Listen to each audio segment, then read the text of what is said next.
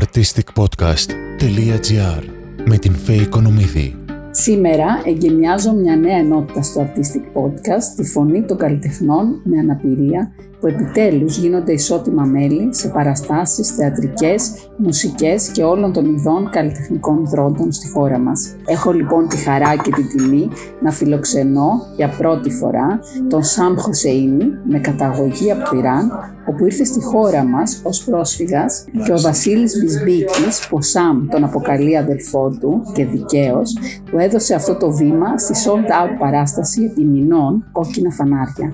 Πάμε να τον γνωρίσουμε και να τον λατρέψετε όπως εγώ όταν συνομιλήσαμε μόλις τελείωσε η παράσταση. Καλώς σε βρίσκω Σαμ. Ευχαριστώ πάρα πολύ. Είμαι πολύ χαρούμενος που με καλέσατε για να μιλήσουμε για αυτό το θέμα. Νομίζω ότι είναι υποχρέωσή μας, Σαμ, σε αυτό που κάνεις και τον αγώνα που δίνεις, διότι πλέον η χώρα μας, ενώ θεωρείται πολλά χρόνια Ευρωπαϊκή Ένωση, δείχνει κάθε μέρα, δυστυχώς, το πρόσωπό της στο άθλιο απέναντι σε ανθρώπους και που τους φιλοξενούμε στη χώρα μας και οφείλουμε και που έχουν κάποια μορφή αναπηρίας. Γιατί να πούμε εδώ, θα μας πεις και να μας διηγηθείς την ιστορία σου πώς έχασες το πόδι σου. Γιατί επειδή δεν έχουμε εικόνα, οφείλω να το πω για το κοινό. Γιατί εγώ σε ξεχώρισα από τα κόκκινα φανάρια. Εντάξει, εγώ έχασα το πόδι μου λόγω οικογενειακή αρρώστια με τις φελέβες από τρόμβωση. Το είχες κληρονομικότητα δηλαδή. Μάλιστα. Ναι, ναι, ναι. Και έκανα πολλές φορές ε, χειρουργείο Να πούμε εδώ ότι είσαι ένας κούκλος, έτσι, Ευχαριστώ πολύ. δίμετρος και Ευχαριστώ πολύ. καλονός. και στο τέλος δεν μπορούσαμε για να το σώσουμε. Τι ηλικία ήταν σαν αυτό; Ε, πριν 7 μήνες ήταν όλο, Α, ήταν όλη αυτή η ιστορία. τώρα. ναι. Γιατί είσαι να πούμε εδώ πόσο χρονών είσαι; 30. 30. Άρα πολύ πρόσφατα. Μάλιστα. Ναι, αυτό λέω. Αλλά έχεις ταλαιπωρηθεί από μικρός. Πολλά χρόνια. Πολλά χρόνια. Πώς ήρθε στην Ελλάδα, πες μας λίγο πώς έφτασες εδώ. Σαν όλους ε, έφυγα από τη χώρα μου και πήγα στην Τουρκία και από την Τουρκία ήρθα στην Ελλάδα, βέβαια από τη θάλασσα Ναι, εννοείται. και έφτασα στο Σάμος Στο νησί. Στο Στο νησί, πανέμορφο στο νησί, ναι. και μου άρεσε πάρα πολύ και ακόμα θέλω να ξαναπάω εκεί. Γιατί αυτή τη στιγμή είναι και επίκαιρη η ιστορία σου. Δυστυχώς είναι επίκαιρη, γιατί ζούμε και έναν άλλον πόλεμο στη γείτονα χώρα. Οπότε για σένα όλο αυτό, αυτό που εμάς μας τρελαίνουν οι εικόνες που βλέπουμε καθημερινά, εσύ το έχεις ζήσει ο ίδιος. Δυστυχώς ναι, Δυστυχώς, βεβαίως. έφυγα από τη χώρα μου όχι γιατί ήθελα να φύγω έτσι απλά ούτε είχα αυτό το όνειρο στο κεφάλι μου για να πάω στη Γερμανία ή οτιδήποτε χώρα ευρωπαϊκή. Εγώ έφυγα για να είμαι πιο ελεύθερος με αυτά που σκέφτομαι, με αυτά που νιώθω, να μπορώ Να πραγματοποιήσει το να όνειρά κάνω σου. αυτά που θέλω εγώ, όχι αυτά που πρέπει να το κάνω.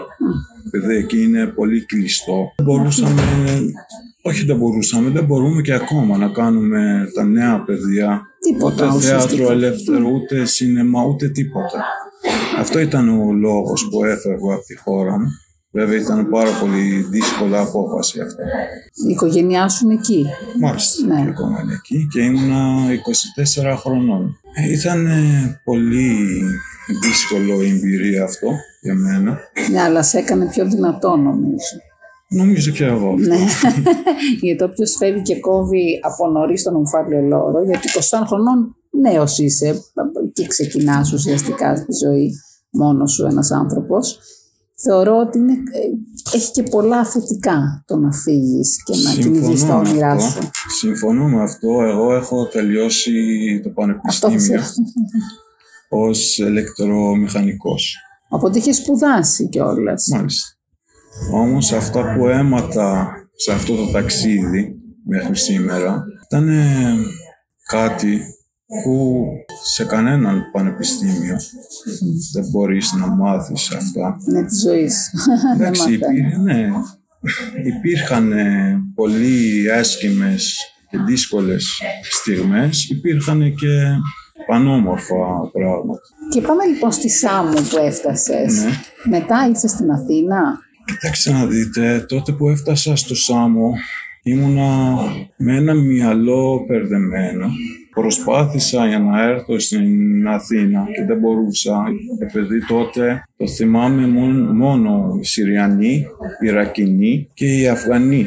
Το παίρνανε το χαρτί από το αστυνομικό θυμήμα για να φεύγουμε και εμείς ε, δεν είχαμε πόλεμο στη χώρα μας δεν μπορούσες να πάρεις Δεν μπορούσαμε να ναι. πάρουμε γρήγορα το χάρτη. Και έμεινα δύο εβδομάδες εκεί. Και μετά από αυτό ήρθα στη Αθήνα. Βέβαια προσπάθησα για να φύγω από την Ελλάδα. Ήθελες να ναι, ήταν και μέσα στο μνημόνιο. Δεν το ήξερα τίποτα από την Ελλάδα τότε. Και μιλάς αυτό, θέλω να το τονίσουμε. Μιλάς πάρα πολύ καλά τα ελληνικά και σου έχω ερώτηση από αυτό. Δηλαδή, δεν έχεις δαχτεί αν έχεις πάει κάπου και τα άμαθες. Όχι. Μόνος σου είναι από αυτό. Από δρόμο, από φίλους που είχα, το αυτό. άκουσα και έμαθα. Ναι, αλλά έχεις ε, και δικό σου ταλέντο, δεν είναι έτσι, χωρίς μάθημα. Εδώ υπάρχουν άνθρωποι να μην αναφέρω.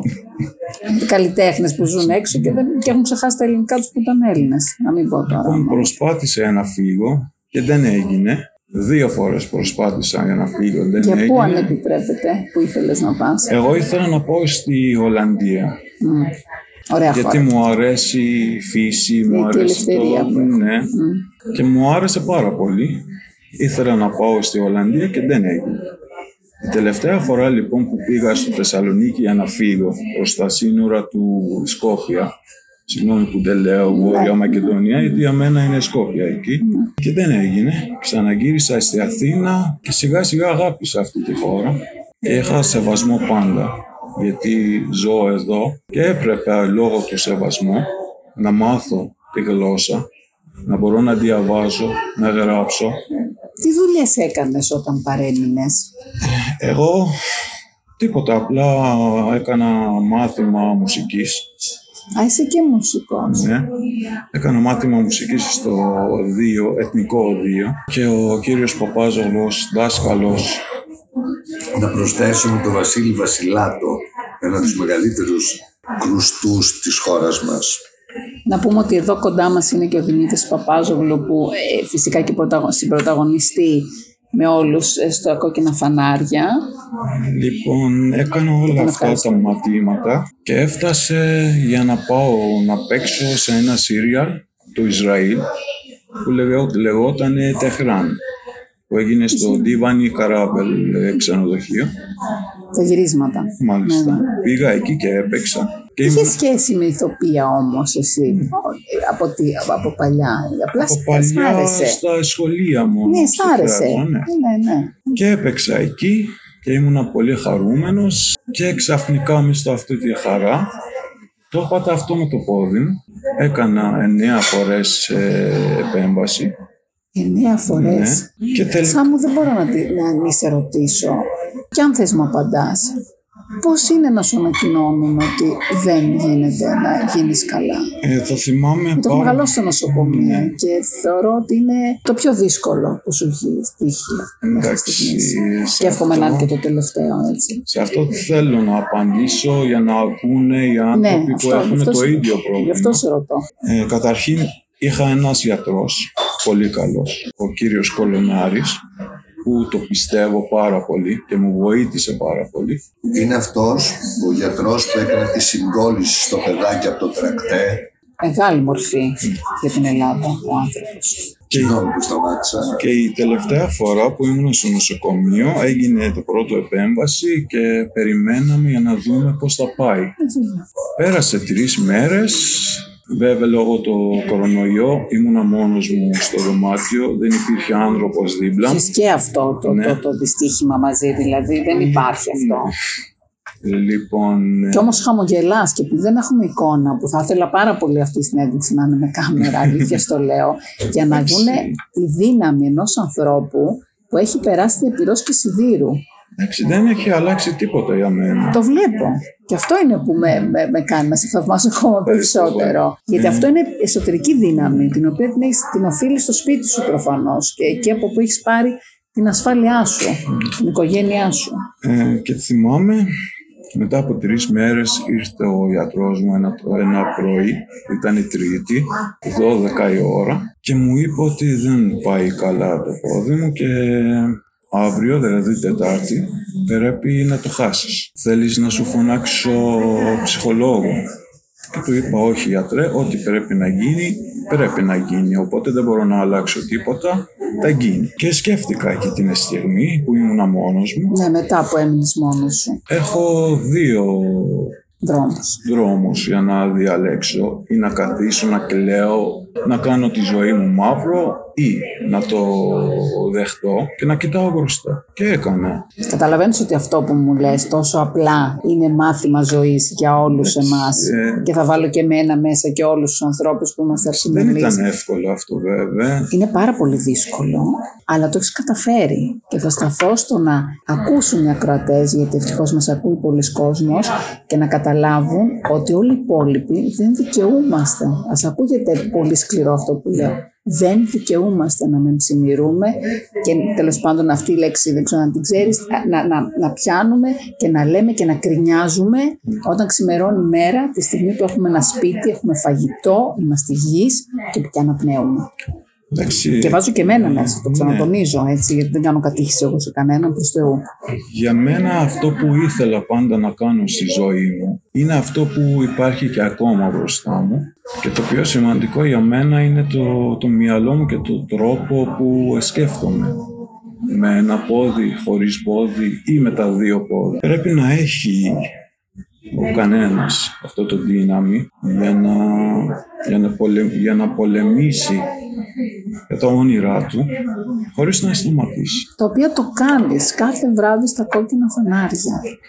Γιατί θα φτάσω εκεί. Θέλω να μου κόκκινα πεις πώς φανάρια- προέκυψε τα- η Τα συνεργασία. κόκκινα φανάρια για μένα ήταν ε, ένα καινούριο ζωή. Ένα καινούριο ελπίδα, παράθυρο, Ένα ε, ελπίδα. ζωής. Γι' αυτό λέω ότι ο Βασίλης Μπισμπίκης είναι σαν μεγάλος μου αδερφός. Καταρχήν το έμαθα πάρα πολλά πράγματα από αυτός ο άνθρωπος. Και σου εμπιστεύτηκε, γιατί Και με βγαίνεις με την, εμπιστεύτηκε. από την αρχή να πούμε εδώ σε όσους δεν το Ναι. έχουν δει, ξεκινάει η παράσταση με το που βγαίνεις και κάθεσαι. Ε, Με πιστεύτηκε, το έμαθα πάρα πολύ πράγματα. Στην αρχή φοβόμουν πάρα πολύ. Φοβόσουν, ε, δεν ήσουν Φοβόμουν πάρα βέβαιος, ε. πολύ και δεν ήμουν σίγουρος μέχρι Αλήθεια. την τελευταία μέρα και ήμουν έτοιμος να πω από φόβο ότι δεν, θε- δεν, θα, δεν θέλω να Αλήθεια. παίξω, ναι. Γιατί αυτό, εγώ νομίζω σε αγκαλιάσαν οι συμπροταγωνιστές σου. Έχω Ε, αυτό καταλάβει ότι είστε σίγουρα, μια αυτή τη- ομάδα. αυτή- και δεν σε το αυτή λέμε τη για να το ομάδα- πούμε. Αυτή Ναι, η ομάδα είναι σαν οικογένεια μου. ναι, το έχει καταφέρει Όμως ο αυτό ήταν Βυσμπίξ. ψυχολογικό, ήταν κάτι από μέσα μου. Τρόμος, ναι. Όμως ε, νομίζω το κατάφερα και, και είμαι παρόν ακόμα εκεί και είμαι πάρα πολύ χαρούμενος. Ξέρεις τι μήνυμα ζωής δίνεις σε όλους τους ανθρώπους που τους τυχαίνει κάτι, μια αρρώστια που θεραπεύεται κτλ. Να σε βλέπουν εκεί πάνω. Και το εγώ το έχω πει πάρα πολλά χρόνια Σάμ ότι η Ελλάδα είναι πολύ πίσω σε όλο αυτό. Διότι έχω φίλους που είναι σε καρότσι που είναι ακόμα πιο δύσκολο από σένα και από λάθος για- ιατρικό και σπούδασε ψυχολογία η Βαρβάρε Πάσχου και βοηθάει άλλους ανθρώπους και κάνει και θεατρικές ομάδες. Και δεν υπάρχουν θέατρα να πάει. Ενώ θέλει να πάει σε κεντρικό θέατρο είναι πολύ δύσκολο.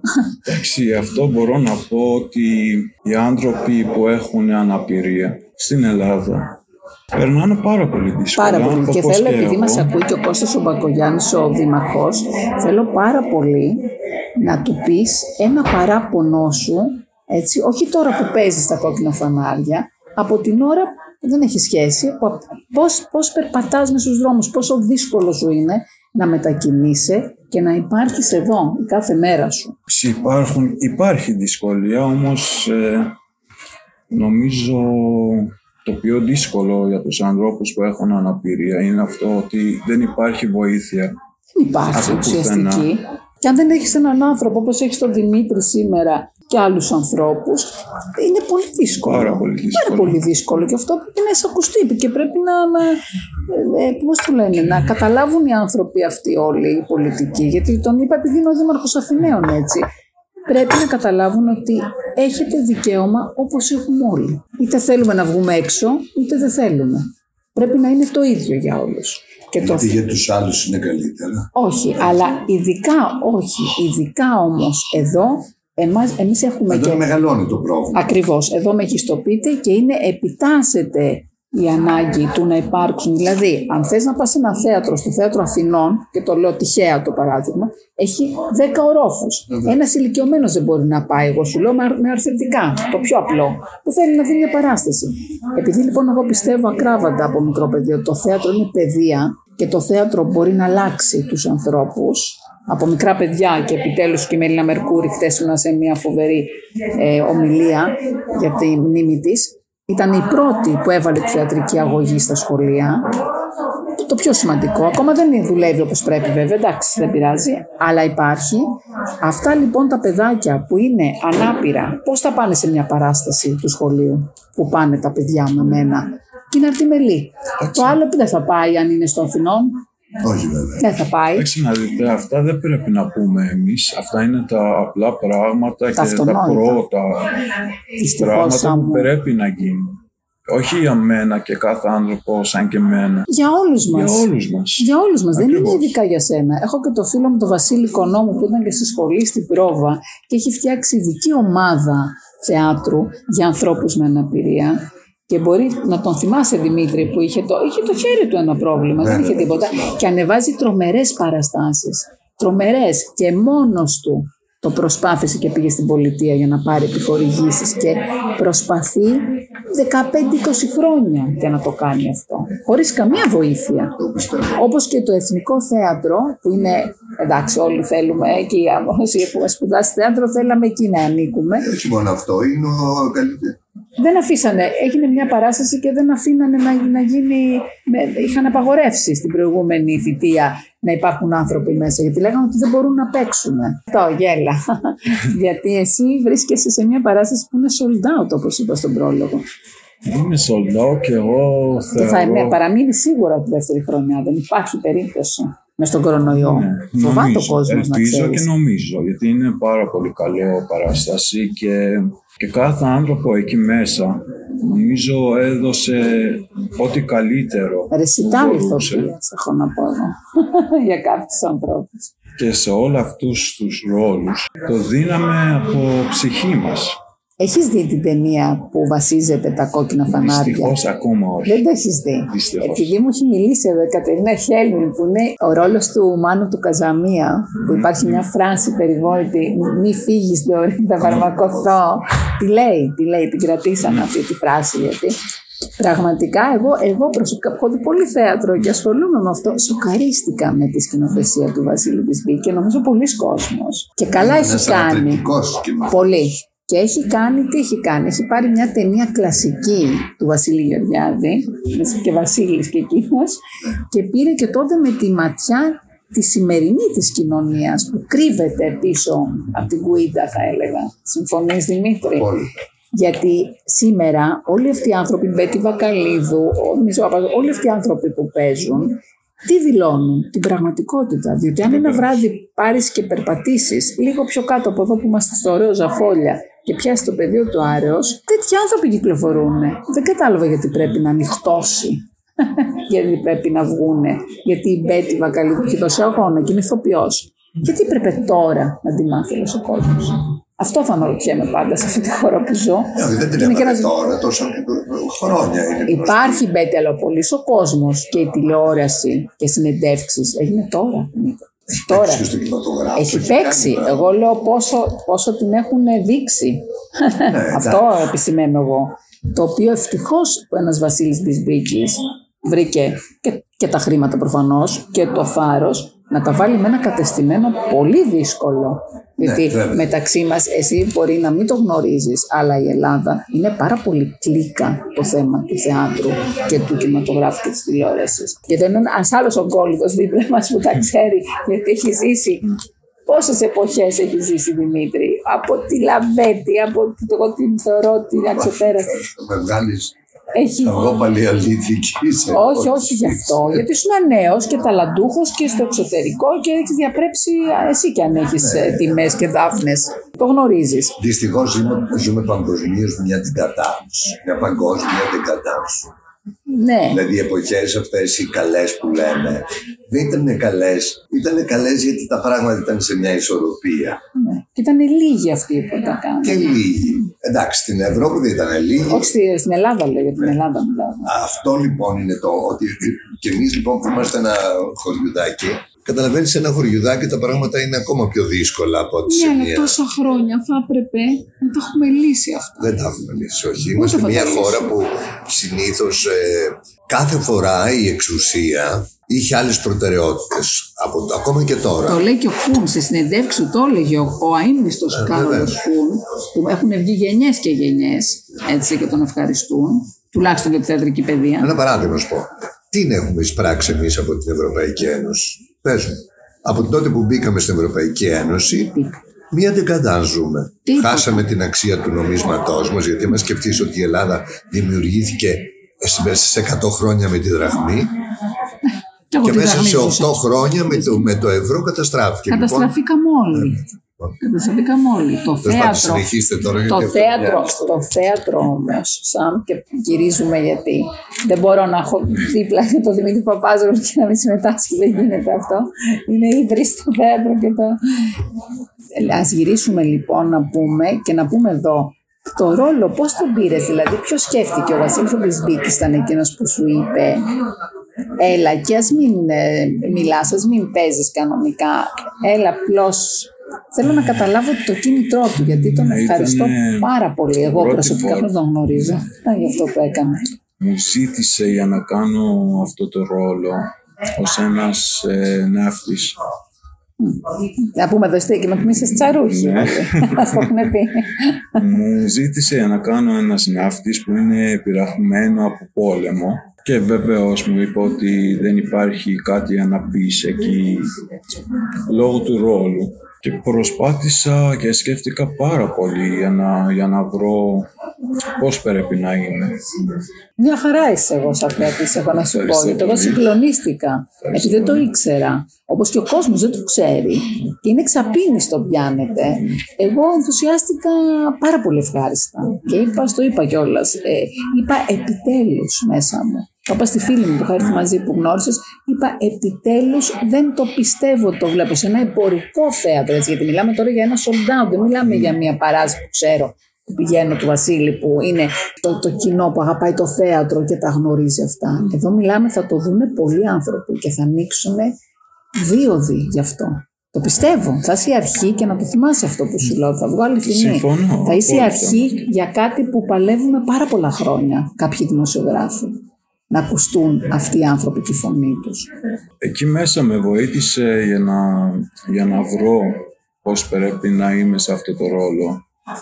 Ο Βασίλης Μπισμπίκης και όλα τα παιδιά. Όλοι νομίζω με, σε έχουν με αγκαλιάσει. βοηθήσανε πάρα πολύ. Και βέβαια είναι σαν η οικογένειά μου. Αυτές είναι οι οικογένειες οι καλές, Ναι. πιστεύω εγώ, και, που και επιλέγουν. νιώθω πάρα πολύ χαρούμενος που είμαι ένα κομμάτι από αυτό το έργο και από αυτή την ομάδα. Και ελπίζω να είμαι καλά σε αυτό που το Εγώ κάνω. έχω την αίσθηση ότι θα σε δούμε και σε ρόλο σε επόμενο έργο του Βασίλη. Ελπίζω. Ναι, και νομίζω ότι θα το κάνει. Δεν τον ξέρω προσωπικά, το τονίζω. Δεν λέω κάτι. Ελπίζω. Λέω, ναι, γιατί θεωρώ ότι έχεις δέσει πάρα πολύ με την ομάδα του και ο, ο Βασίλης χρησιμοποιεί ανθρώπους που δουλεύει μαζί τους χρόνια. Και οι ομάδες του δεν είναι τυχαίες που φτιάχνει.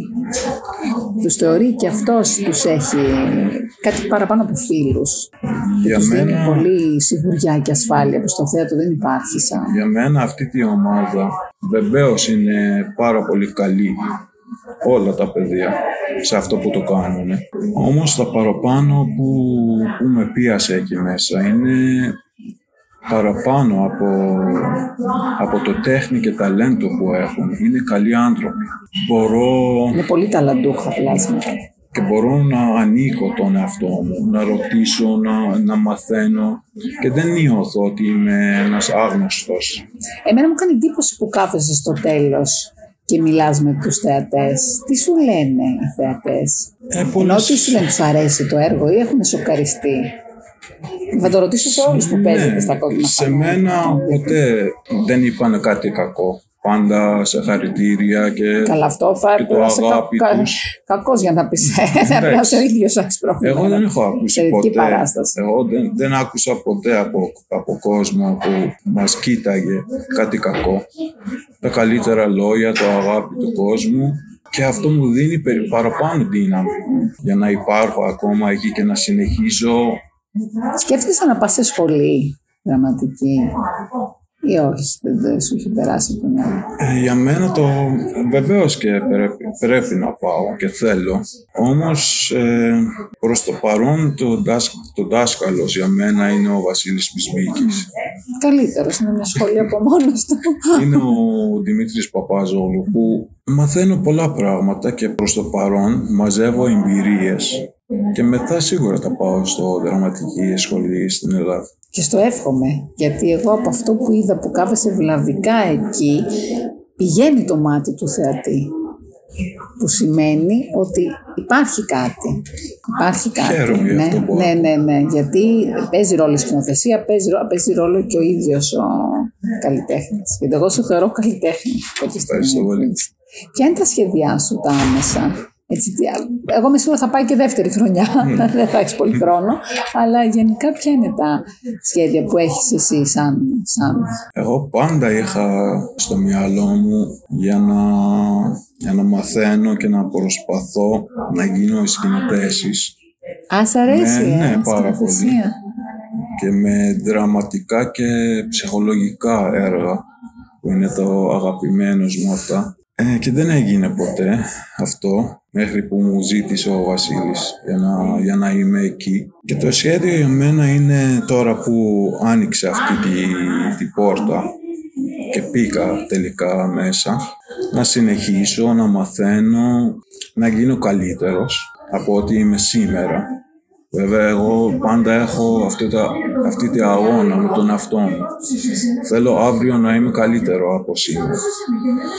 Και να δείξω Και φαίνεται αυτός σαν. Φαίνεται στα μάτια σου, φαίνεται στον τρόπο που στέκεσαι και στον αγώνα που δίνεις καθημερινά.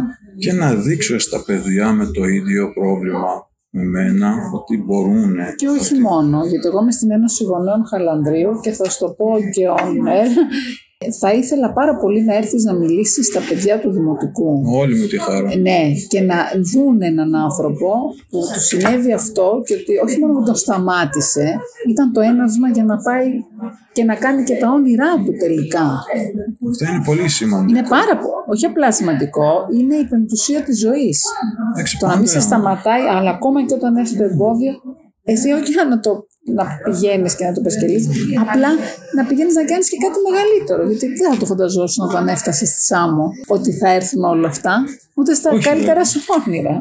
Ούτε το άσχημο βέβαια που σου συνέβη προς Θεού, αλλά ούτε και αυτό που ζεις τώρα. Προς το γνώμη μου, όλες τις ανθρώπους πρέπει να περάσουν από δυσκολία για να μαθαίνουν, Το έλεγε ο να Καζαντζάκης. γίνουν, να γίνουν πιο δυνατό, για να μπορούν να καταφέρουν αυτά που θέλουν και να ξέρουν το αξία του αυτό που θα κερδίσουν στο τέλος. Και εγώ θα κλείσω τη συνέντευξη αυτή και θα σε ευχαριστήσω από καρδιάς Εγώ ευχαριστώ. που μου δίνεις αυτή τη συνέντευξη, διότι με έκανες να συνειδητοποιήσω ότι για μία ακόμη φορά ότι η χώρα μου, εκτός ότι είναι άθλια σε πολλά ζητήματα, άνθρωποι σαν και σένα που ζουν εδώ και προσπαθούν α- μου ανοίγουν ένα παράθυρο, όχι μόνο σε μένα σε όλους, για την πραγματική ζωή που είναι το μόνο που θέλει η ζωή είναι αγάπη και ανθρωπιά, τίποτα άλλο. Όλα τα υπόλοιπα είναι απλά για να λέμε ότι τα έχουμε. Δεν, κάνουν, τί- δεν προσφέρουν τίποτα στο θέμα εσωτερικής ισορροπίας και ψυχικής ισορροπίας καθόλου. Και ο Καζαντζάκης έλεγε ότι έβαζε στενά παπούτσια γιατί ήθελε κάτι να τον στενεύει. Ο Γιατί Καζαντζάκης. ο, Καζ- ο Μέγας Καζαντζάκης έλεγε Είναι φοράω αγαπημένος. στενά. Μμ, Το ξέρω όταν το ξέρεις, ήμουν σίγουρη, δεν ρώτησα καν. Γιατί είσαι ένα παιδί πραγματικά, όχι μόνο που έχει γνώσεις, όχι μόνο που έχει παιδεία. Η παιδεία δεν είναι μόρφωση και το ξέρεις αυτό. Ναι. Η παιδεία, η οικογένειά σου πρέπει να είναι πάρα πολύ ε, σωστή οικογένεια και ωραία. Έτσι, έτσι μου βγάζει Και που μου τους ξέρω τους δίνουνε ανθρώπους. Σου έχουν πολύ δώσει πολύ αγάπη. Σου έχουν δώσει πολύ αγάπη. Γι' αυτό και αντιμετωπίζεις τη ζωή με τέτοια αισιοδοξία και τέτοια δύναμη. Σαμ, αλήθεια στο λέω, με έχεις κάνει καλύτερο άνθρωπο. το πιστεύεις, δεν το πιστεύεις. Και σε ευχαριστώ γιατί δεν είμαι επώνυμη με την έννοια ότι ήρθες να μιλήσεις σε μια επώνυμη τη ΕΡΤ και τα λοιπά. Είσαι όμως η αρχή για κάτι που ονειρευόμουν. Να, να υπάρξει φωνή στο podcast μου που έχει 7.000 ακροατές, δόξα τω Θεώ, Γι' αυτό, για να αλλάξει η Ελλάδα. Είναι, είναι, είναι γιατρός. Εγώ κόρη γιατρού είμαι. ναι, τον έχει μάθει όμως να σέβεται και ο σεβασμός διδάσκει, δεν έχει να κάνει με το, με το μόρφωση. Το πιστεύω. Είναι έχω... η κουλτούρα τους όμως. Ναι, αλλά έχω δει ανθρώπους που να τα έχουν όλα, τα καλύτερα πανεπιστήμια και να μην τους ενδιαφέρει. Τους λείπει ενσυναίσθηση. Γι' αυτό αγαπώ τον Βασίλη Μπισμπίκη και θεωρώ ότι ευτυχώς που υπάρχουν άνθρωποι σαν τον Βασίλη, διότι έτυχε να είμαι, να είμαι σε κάτι βραβεία μέσα στον κορονοϊό στο Δημοτικό Θέατρο Πειραιά και επειδή έπαιζε τότε στις Μέλισσες με τη Μαρία Τιγκίτσου και επειδή δεν μπορούσε να έρθει γιατί είχε γύρισμα η Μαρία, έφυγε και δεν πήρε και το δικό του βραβείο. Καθόταν μαζί με τον Τάσο Ορδανίδη. Εγώ το έζησα αυτό, δεν είναι κόσμο. Εγώ το είδα, ήμουν εκεί, ήμουν στα βραβεία. Και θεωρώ ότι αυτό δεν το κάνει εύκολα ένας άνθρωπος. Αυτό πηγαίνει παράλληλα με αυτό που κάνει στο θέατρο. Έφυγε. Θα μπορούσε να μην φύγει, δεν είχε καμία σχέση με το δικό του. Αλλά επειδή μίλησε ο πρόεδρος άσχημα για τη Μαρία, γιατί δεν είχε καταλάβει, έγινε κάτι παρεξήγηση ήταν. Ήμουν και εγώ. Ήσουνα. Άρα το, το επιβεβαιώνει και ο Δημήτρης. Έφυγε. Ήσουνα και εσύ αλήθεια. Φοβερό είναι αυτό. Ε, εγώ ήμουν καθόμουν πάνω στα θεωρία και είδα το Βασίλη να φεύγει. Και ρώτησα μετά και μου είπαν θύμωσε πάρα πολύ. Εγώ το κατάλαβα γιατί έφυγε εκείνη την ώρα. Ναι, ναι. σαν παρατηρώ. Αυτό, γιατί μετά τα κανάλια λέγανε τα δικά τους. Εγώ θεωρώ ότι αυτό έδειξε τη στάση ζωής που έχει. Και αυτό είναι το βήμα που σου έχει δώσει και αυτή είναι και η αρχή. Και σε ευχαριστώ πάρα πολύ γιατί είσαι πολύ καλό παιδί. Πολύ καλό άνθρωπο. Σου αξίζουν τα καλύτερα. Ευχαριστώ που με είχατε και είμαι χαρούμενος που τελικά μίλησα για αυτά που πίστευα και ήθελα. Και εύχομαι να, να σ' άρεσε η κουβέντα μας. Ναι, γιατί εγώ εμένα δεν μπορώ να φανταστείς πόσα μου έχεις δώσει παραπάνω από αυτά που έχεις πει. Σε ευχαριστώ πάρα πάρα πολύ. Εγώ ευχαριστώ πάρα και εύχομαι να σε δούμε σε πολλές παραστάσεις. Ευχαριστώ πάρα πολύ. Να είσαι καλά. Ευχαριστώ.